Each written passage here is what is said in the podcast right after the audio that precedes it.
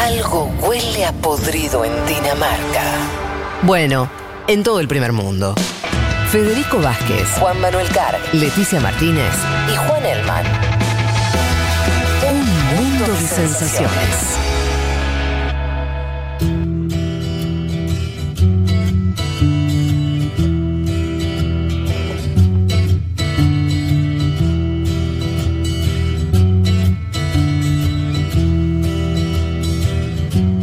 Me gustaría que nos metamos ya en, lo que prometimos, que es la explicación sobre qué es la Cámara de los Lores, que esto tuvo que ver con la columna de la semana pasada de Elman sobre la coyuntura eh, británica y, cómo, bueno, y en ese en esa explicación surgió la cuestión de la Cámara de los Lores, ahí lo, lo contamos muy brevemente, pero Leti dijo, tomó el guante y dijo, pará, déjamelo a mí, me voy a poner a investigar sobre el asunto para eh, contarles bien de qué se trata. Y a mí me parece que, es un lindo tema. Así que arranquemos, Leti, no sé por dónde querés, eh, ¿qué nos querés contar primero? Eh, bueno, primero diferenciar un poco que es una monarquía constitucional, que hay un parlamento, eh, cuenta con el parlamento británico, que es bicameral, para que quede bien claro, por un lado, lo que se conoce como la Cámara Baja, que en nuestro caso en el, en el país es el Congreso, serían los diputados, allá se conoce como la Cámara de los Comunes, y que escuché, y, y que por ahí lo visualicemos, porque quizás lo escuchamos siempre, pero esto, naturalizado, uno no, no hace pie o hincapié en esto. Cámara de los Comunes. Eh, diferencio esto justamente para hablar de la Cámara Alta, de la cual vamos a hacer referencia hoy, que se conoce como Cámara de los Lores, los Lords, que son básicamente la nobleza, es decir, es una Cámara que está integrada por nobles. Y para eso me parece que hay que ir un poco a cuál es el origen de esta Cámara de, de la nobleza y tiene que ver, y nos tenemos que remontar al siglo XIII y nos tenemos que remontar a lo que se conoció como el Consejo de Asesores, que básicamente estaba conformado por nobles y que buscaba de alguna manera controlar lo que hacía eh, el rey o la reina. No dejarlo Solari. Con un grupo Claro. de. un- uno, o, o pares de. o casi pares, ¿no? Nobles por un escalón abajo que el rey que le Claro, aconsejaban. la nobleza es como justo un escalón por debajo de la monarquía. Eh, pero para ir metiéndonos más de lleno, si les parece, escuchamos a Mara Pegoraro. Ella es politóloga de la UBA y da clases, es profesora de sistemas políticos comparados y régimen- regímenes políticos de América Latina. Ella nos contaba un poco cuál es el origen justamente de, eh, de los nobles que integran hoy en la Cámara de los Lores. La escuchamos. La Cámara de los Lores es en realidad el sucedáneo más inmediato de lo que se conoció para el siglo XIII como el Gran Concilio o el Gran Consejo. Básicamente en Gran Bretaña, en el Reino Unido, lo que, lo que se constituye, que para ese momento era Inglaterra, ¿no? digamos en el siglo XIII, se establece un consejo de asesores conformado por nobles para el monarca, respecto del cual fundamentalmente se conforma ese consejo a partir de buscar tener un espacio de representación a aquellos señores feudales de los cuales el monarca dependía para poder conducir guerra y para nutrir financieramente las arcas de, la corona. Lo que, lo que va a ocurrir es una idea de que el monarca necesita un control y el proceso de, de interacción entre los lords y la corona va a cristalizarse en este gran consejo que después se va a conformar en la Cámara de los Lores y donde además lo que va a ocurrir, la historia propia del proceso de construcción del Reino Unido, de la Gran Bretaña e Irlanda del Norte, donde el otorgamiento de títulos nobiliarios básicamente era el principal recurso de administración y distribución de beneficios que la corona tenía para conformar un conjunto de aliados que le permitieran sostener su dominación. Bueno, ahí como lo, lo explicaba muy bien Mara, tiene que ver esto que les planteaba un poco antes también, ¿no? Este consejo de asesores que se conforma en lo que se conoce como el Gran Concilio, que básicamente tenía la idea de controlar un poco lo que estaba haciendo el monarca o la monarca. Y hoy lo decíamos, hacía referencia a este clásico que yo no había visto nunca y lo vi especialmente para la columna, hablamos de eh, Corazón Valiente, que hace, o retrata la historia justamente de William Wallace Mm. y la historia de el intento de independencia de Escocia ante el inglés. El, rey inglés. Y acá me parece súper interesante justamente cómo se ve cómo los nobles, no sé si, si, la recuerdan bien a la película, pero él intenta justamente que estos nobles, estos eh, señores lo acompañen justamente en esta, en esta lucha y lo que hacen básicamente es eh, jugar en contra, no apoyarlos, porque lo que hace el rey es decirles, bueno, si vos no te sumás a esta lucha, yo te doy más territorio, yo Claro. te doy más riqueza y a través de esa lógica es que siguen, digamos, aceptando estar bajo el dominio del rey inglés, Porque contrario que... Eran los nobles escoceses. Lo que hace Wallace es. Claro. Wallace es un, más un plebeyo que dice, listo, independencia, loco, el- el- no podemos, estos son, además son ocupantes, nos matan a nuestras mujeres, hacen lo que quieren, echemos a los ingleses. Y les dice a los que están, a, a- a los nobles de Escocia, bancame en esta lucha, que el que vas a gobernar vas a ser vos, el noble, o sea, vas a, va a quedar la nobleza escocesa gobernando Escocia. Y ahí la peli, en realidad la peli es, por un lado, en un momento los- lo apoyan a Wallace al principio y después le sueltan la mano. Y terminan lo que vos decís, terminan negociando con el rey.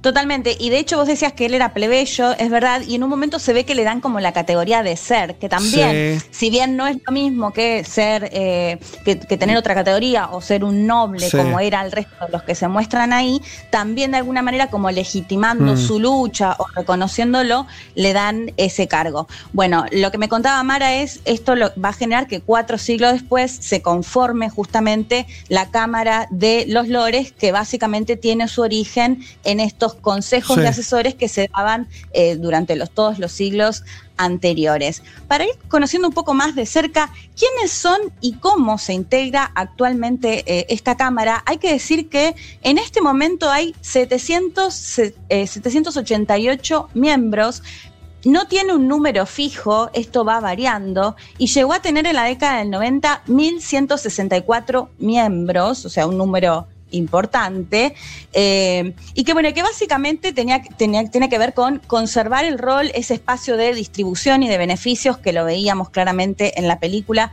con respecto al rey. Pero ahora, si les parece, volvemos a escuchar a Mara eh, Pegoraro, como les decía, politóloga y profe de sistemas políticos eh, comparados y regímenes políticos de América Latina, que ella nos contaba cómo se compone, porque es súper interesante.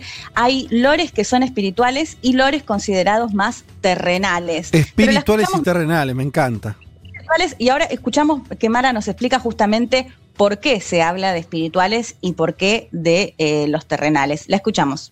Dentro de la estructura de nobleza hay, hay de dos tipos, ¿no? Digamos lo que ellos llaman los lords espirituales y los lords temporarios o temporales. ¿Por qué lords espirituales? Recordemos que Gran Bretaña está inscripta dentro del eh, cristianismo luterano y en- específicamente el rey o reina de Inglaterra es el titular de la iglesia anglicana, que es la iglesia oficial de Gran Bretaña. El hecho de que la corona sea la cabeza de la iglesia, existe una especie de nobleza eclesiástica. Hoy en día quedaron los obispos y arzobispos simplemente como representantes y en la actualidad son 26. Dentro de los lords temporales están los que son nobles vitalicios y los que son nobles hereditarios. Los nobles hereditarios son los que los títulos de nobleza se trasladan de generación en generación. Los otros tipos de lords temporales son aquellos que son designados de manera vitalicia Ahí ¿Se cortó bueno, ahí? Mara eh, eh, nos explicaba, ¿no? Por un lado están estos lores espirituales, que actualmente son 26, que son obispos y arzobispos, y básicamente eh, el argumento o el motivo por el cual están ahí tiene que ver con que la reina, o en este caso la reina, pero también podría ser un rey, es el- la cabeza justamente de la iglesia anglicana. Entonces se considera que son parte de la nobleza, que tienen, tienen una nobleza eclesiástica y por eso tienen la representación en esta Cámara. Eso por un lado. Por otro, en lo que respecta a los lords eh, terrenales, también Tem- hay una temporarios división. lo llamó.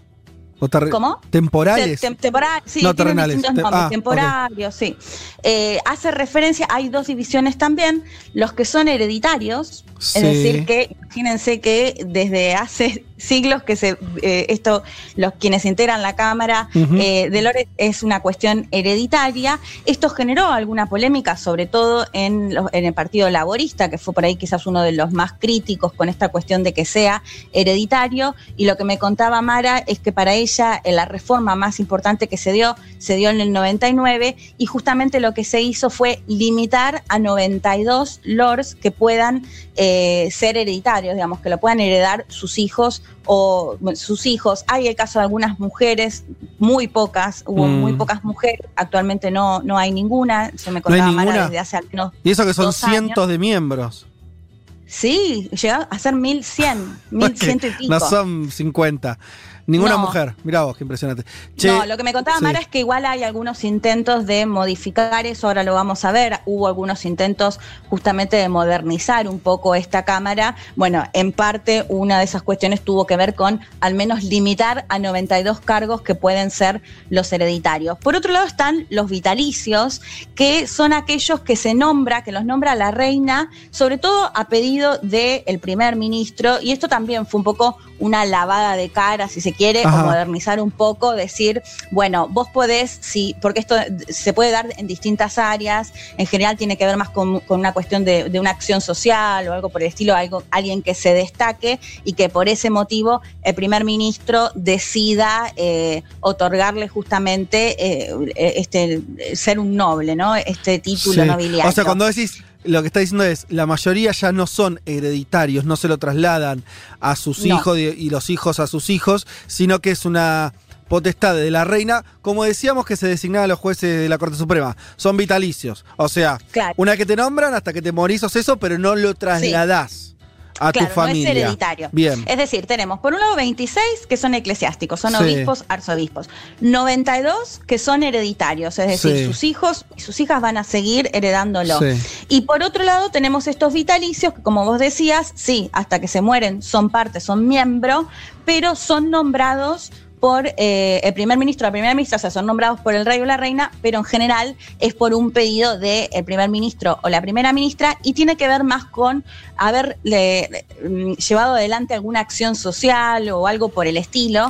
Entonces con esto se buscaba de alguna manera modernizar y decirle al británico o la británica, bueno, vos también podés llegar a Mm. ser parte de la nobleza si realizás una buena acción o pueden ser incluso empresarios. Otra cosa que me contaba Mara, de hecho en algunos casos como por ejemplo los Rolling o bueno, sí, músicos y demás que son nombrados ser, no, Sí, claro. no necesariamente son nombrados Sir eh, Paul McCartney, Paul McCartney Sir, eh, Claro. y, pero claro, no integra la cámara. No, claro, no Eh. integra la cámara. Eh, bueno, por otro lado, lo que yo me preguntaba es básicamente qué hace esta Eso, cámara. esa es la pregunta que tenía. ¿Para qué están? ¿Para qué Bueno, están? es ah, para, perdón, antes de ir a para qué están, una pregunta que yo su- supongo que muchos se hacen, seguramente aunque parezca un poco más banal, pero me parece interesante contarlo, eh, aunque no está muy, muy claro. Vieron que siempre usan esas pelucas, o Sí. algunos usan esas pelucas, ¿no? Eh, Mara lo que me decía es que tiene que ver más con una cuestión simbólica, porque justamente quien es noble se cree que es distinto. De hecho, miren, hay una cámara que es la Cámara de los Nobles y la otra es la Cámara de los Comunes, ¿no? Hacer esa diferencia entre yo soy noble, estoy un escalón debajo de la monarquía, pero estoy un escalón encima tuyo, encima de vos común, ¿no? Eh, bueno, lo que ella me decía es que se, se sigue manteniendo justamente esta idea de las pelucas y eso como diferenciándose un poco del de el hombre común. Por Mm. otro lado, una cuestión también que, que a, mí- a mí fue una de las teorías que, que leí y que más me gustó, que tenía que ver más con, con una cuestión de que lo usaban anteriormente los jueces, los abogados. Y sobre todo tenía que ver con la idea de que no sean reconocidos, ¿no? Que después no puedan llegar a, a sufrir algún tipo de venganza o algo por el estilo por alguna sentencia que, que podrían haber llegado a dar y que por ese motivo se usaban estas pelucas Ah. y bueno, como mantienen un montón justamente, de hecho están ahí Sí. por una cuestión más tradicional e histórica, lo siguen manteniendo. Pero ahora sí, si les parece, ya el último audio que escuchamos de Mara Pegoraro, que nos contaba cuáles son actualmente eh, las tareas de estos lords en la Cámara Británica. La escuchamos. Cámara de los Lores no conserva poder legiferante, pierde poder de asesoría. Está organizada hoy en día en 15 mm, comités especiales. En algunos casos, los lords, por supuesto, pueden formar parte de partidos políticos. Existe una representación partidista al interior de la Cámara de los Lores. En algunos casos hay algunas, algunas experiencias de eh, lores lords que han integrado gabinetes parlamentarios en Gran Bretaña, siempre con a cargo de carteras muy menores, pero no obstante, algunos lords conservan esta idea de que son expertos en ciertas materias, que tienen un nivel de capital social que les permite colaborar, ¿no? digamos, en el desarrollo de negociaciones políticas de alto nivel. Los títulos nobiliarios históricamente fueron una, una prebenda y hoy en día, si bien no son una prebenda política, todavía funcionan como un mecanismo para suavizar tensiones y para que la corona conserve algún recurso de, de distribución de poder. Bueno, ya- yo te digo lo que a mí me pareció. Sí, decime, Fe. Un, hu- un humo tremendo. O sea, me parece que son 700, que yo veo 793 chabones que están Sí, eh, al pedo. O sea, claro. Claro. o sea, totalmente al pedo. No escuché ninguna función relevante salvo la de existir. Hermoso, Son poderosos, hermoso. eh, son poderosos. Porque Tony Blair quiso cambiar las cosas ahí y le metieron un carpetazo judicial. Son tipos poderosos. No, no, Eso claro. O, sea, y si- si- no, no te metas con el mastiquín, eso seguro. Claro, va a la promo de ah, delicias del primer mundo. Sí, totalmente. ¿Qué, qué decís, Bueno, Leti? eso, básicamente, de hecho, Sí. lo que hacen es tratar, por ejemplo, los títulos nobiliarios. Como decía Juan Masí, tienen algún otro poder, porque de hecho se cree que hay algunas cuestiones como que ellos saben más que el resto, ¿no? Con algunas cuestiones que las pueden llegar a tratar solo ellos por ser parte de la nobleza. Eh, Mara lo que me contaba es que hasta el 2009, cuando se conformó la Corte Suprema del Reino Unido, ellos formaban parte, sí, tenían un rol mucho más eh, relevante, a mi ver, que tenía que ver con ser la última instancia de apelación judicial. Y para eso es interesante recordar eh, cuando el dictador Augusto Pinochet viajó a Europa y un muy joven eh, juez, Baltasar Garzón, emitió una orden Sí. de arresto y toda esa situación que terminó estando bastante tiempo en el Reino Unido, internado y demás, fue la Cámara de los Lores la que eh, justamente apeló, porque se revocó lo que se había decidido de considerar que, eh, lo que había considerado el Tribunal Británico, de que Pinochet gozaba de cierta inmunidad porque en ese momento era senador. Mm, O sea, fue una, una decisión importante, de hecho después ahí Pinochet llorando y toda una Sí. situación que se dio después de la decisión de los Lores, pero bueno, o sea, pero esto no, me perdí, me perdí. Los lores que decidieron que tenía inmunidad Pinochet o que no tenía. que no, Ah. revocaron justamente esa decisión que, Ah, se había, que se había llevado adelante del tribunal. Pero bueno, esto hasta el 2009, que como me contaba Mara, se conformó finalmente la Corte Suprema del Reino Unido y ahí pierde también eh, esa capacidad justamente de ser la última instancia de apelación. O sea, me parece que ahí es justamente una de Mm. los últimos... eh, cuestiones más relevantes que deja de hacer esta Cámara de eh, los Lores. A ver, hay lo que me, remarcaba mucho Mara y a mí me parece que es muy interesante. Ella me decía, uno no puede dejar de ver el Reino Unido o el Parlamento y demás si no lo acompaña justamente de cómo se fue dando todo históricamente y que para los latinoamericanos y las latinoamericanas realmente es muy difícil poder comprender que exista una cámara que básicamente tiene tradiciones de cuatro o cinco siglos eh, atrás, ¿no? Eso nos cuesta muchísimo.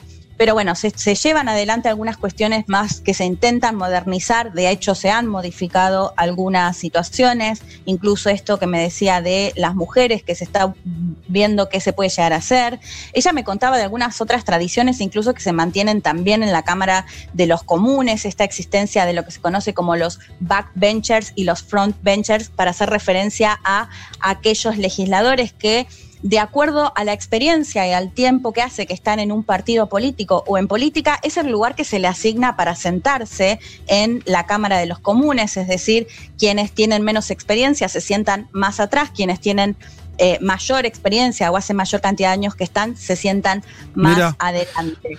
Igual, Eh, Leti, eh, yo, para, para, para también. A ver qué conclusión, te sacas, conclusión sacas vos, pero Sí, está bien, funciones prácticas parecen tener pocas. Ahora, Sí. ¿es poco? Y esto abro la pregunta, ¿es poco te- eh, existir. O sea, es poco que te reconozcan ese lugar donde hay cerca de 800 personas con un título de nobleza, con una representación. Al final, digo, están ahí, tienen un, un asiento, etcétera, un cargo. Es un montón en realidad como reconocimiento todavía a, una- un sector social. Es un, una, esa- es un privilegio impresionante. Países, porque incluso vos decís, el Reino Unido después, durante, muchas veces, por un lado tiene un sis- sistema de protección social muy amplio todavía y demás, pero todo, cada cinco minutos discuten que no les alcanza la guita, que si recortan acá o allá, y tienen a 800 tipos viviendo de arriba porque sí, es bastante impresionante. Bueno, de hecho mi conclusión, y ya con esto voy cerrando, a ver, para, para mí tiene que ver la existencia de la Cámara de los Lores aún, que como decíamos antes, en realidad en la práctica no tienen mucho que, Mm. mucha incidencia, nula incidencia, tiene que ver un poco también con la idea de que se mantenga la corona. Lo que me decía Mara es que a lo largo de estas décadas no hay tanto cuestionamiento sobre la monarquía, Mm. como por ahí empezamos a ver un poco más en España en los últimos semanas y meses con Sí. lo que pasó con el rey Juan Carlos, que ella cree que tiene que ver justamente con la figura de Isabel, es decir, que no hay tanto cuestionamiento a que aún exista hoy una reina, pero sí mucho más fue el cuestionamiento justamente de la existencia de estos nobles. Claro. Entonces, que se mantenga esta Cámara de los Lores, en realidad es como una retroalimentación, si se quiere, de la monarquía, digamos. O sea, que a la monarquía en algún punto le conviene que se siga manteniendo esta Cámara de los Lores, y porque, digamos, formaría parte de todo este combo, ¿no? De continuar con una Sí. monarquía, de continuar con la nobleza, que tenga una Cámara de Lores. Y vos, pero estás ver- marcando la figura de Elizabeth II, que es muy importante porque Sí. eh, atravesó. lo- lo- eh, los británicos la conocen, hay generaciones de británicos que nacieron y murieron con ella como reina, atravesó la Sí. Segunda Guerra, mil situaciones. Es verdad lo que decís, cuando la reina no esté más, eh, y, y- y ahí ese recambio hay que ver cómo sigue funcionando. Es verdad que no parece haber mucho cuestionamiento, ¿no? a La corona británica por parte de los No. británicos. De hecho, más cuestionamiento sí a estos nobles. Bueno, pero vos justamente. decís que las dos cosas no están separadas. Eso me parece interesante. Claro, es- mi conclusión es Sí. esa, ¿no? Que si no desaparece de alguna manera esta Cámara de los Lores o la nobleza, es porque también a la monarquía de alguna Bien. manera le da legitimidad y, a su- y- y viceversa, digamos. Pero en realidad, en la práctica, no tienen mucho que, que hacer estos señores de, de peluca y encima de eso, todos señores, Bueno, eh, en esta Cámara, en Ah. el Parlamento británico. aprendimos muchísimo, ¿eh? Yo aprendí todo. Eh, Ay, qué bueno. Ya, ya puedo salir a conversar sobre la Cámara de los Lores, ¿eh? Ya te Eh, sentís un lord. Ya que, mira. Te podemos dar un título de ser, como le dieron a Claro. Igual, pará, está bien, eh, impracticable, pero esta, lo otro que decía Leti, bueno, pero eh, a la reina le sirve para dar un poco de, para premiar, para calmar tensiones. Sí, Yo qué sé. Si a vos, vos le, eh, no sé, acá, acá tendría que ser el presidente el que tiene que hacer, el que tendría esa figura. Pero si decís, mira, vamos a una cámara que no va a servir para nada. No, no toma decisiones. Pero es una forma de calmar, este, de repartir favores. Bueno, qué sé yo. Es una herramienta más. Pero pasa que fue al revés, el origen Ah, fue claro, otro, claro. mucho más relevante y lo Sí, fue, fue sí. perdiendo peso, ¿no? No, sería un chascarrillo nomás, no, no, no. eh, pero bueno, eso, eh, hemos aprendido mucho, supongo que del otro lado eh, también, ¿sí? Eh, acá Y, algunos... y que miren Corazón Valiente, Fede, si no la vieron. Sí, Leti, yo... eh, es verdad. Eh, Bueno, yo no la había visto, me había negado. Digo, Mel Gibson, no, no, no. Yo tampoco la quiero ver ahora. pero, Confieso que me encantó, ¿eh? Me- ¿No me- la vio Elman? Elman no la No la vio. por Juan, favor, bueno. chicos, a ver, pero... conocía, pero Bueno, ahora los ver mensajes van a ser sobre la Sí, película, Un pero... poco esta cuestión romántica de la pareja, e incluso la romantización del hombre que busca la independencia y toda esa cuestión, eh, para mí fue un peliculón, me encantó. Es un peliculón, comparto. Vicky dice, vean The Crown, eh, estoy Ah, sí. columnadísima en la Lilibeth. Eh, cipallismo de mi parte, bueno. Si, si bien No The Crown es la historia Sí. de la reina, es más la- lo personal, igual se ve bastante de cómo actúa, de cómo interactúa con los primeros ministros y el Parlamento británico también. Bien, bueno, acá hay muchos mensajes de gente que no puede creer esto que estamos contando y es así. es así. ¿eh? Em, bueno, va, va, va, va, ¿qué más? Eh, cada vez que dice lores, en casa hacemos graznido de loros. Bueno. eh, Lores, Lores, Lores. Eh, eh, eh, eh, eh, bien. Bueno, dice que el, acá nos dice un scout rosarino, dice eh, el fundador del movimiento scout mundial fue Lord. Bueno, eh, Ah, la gente aporta sus eh, conocimientos. Bien, hasta aquí entonces este aprendizaje que hicimos sobre la cámara de los lores. Ya volvemos. Tres horas recorriendo todos los rincones del planeta. Todos los rincones del planeta. Vázquez, Elman, Martínez, Carg. Un mundo de sensaciones.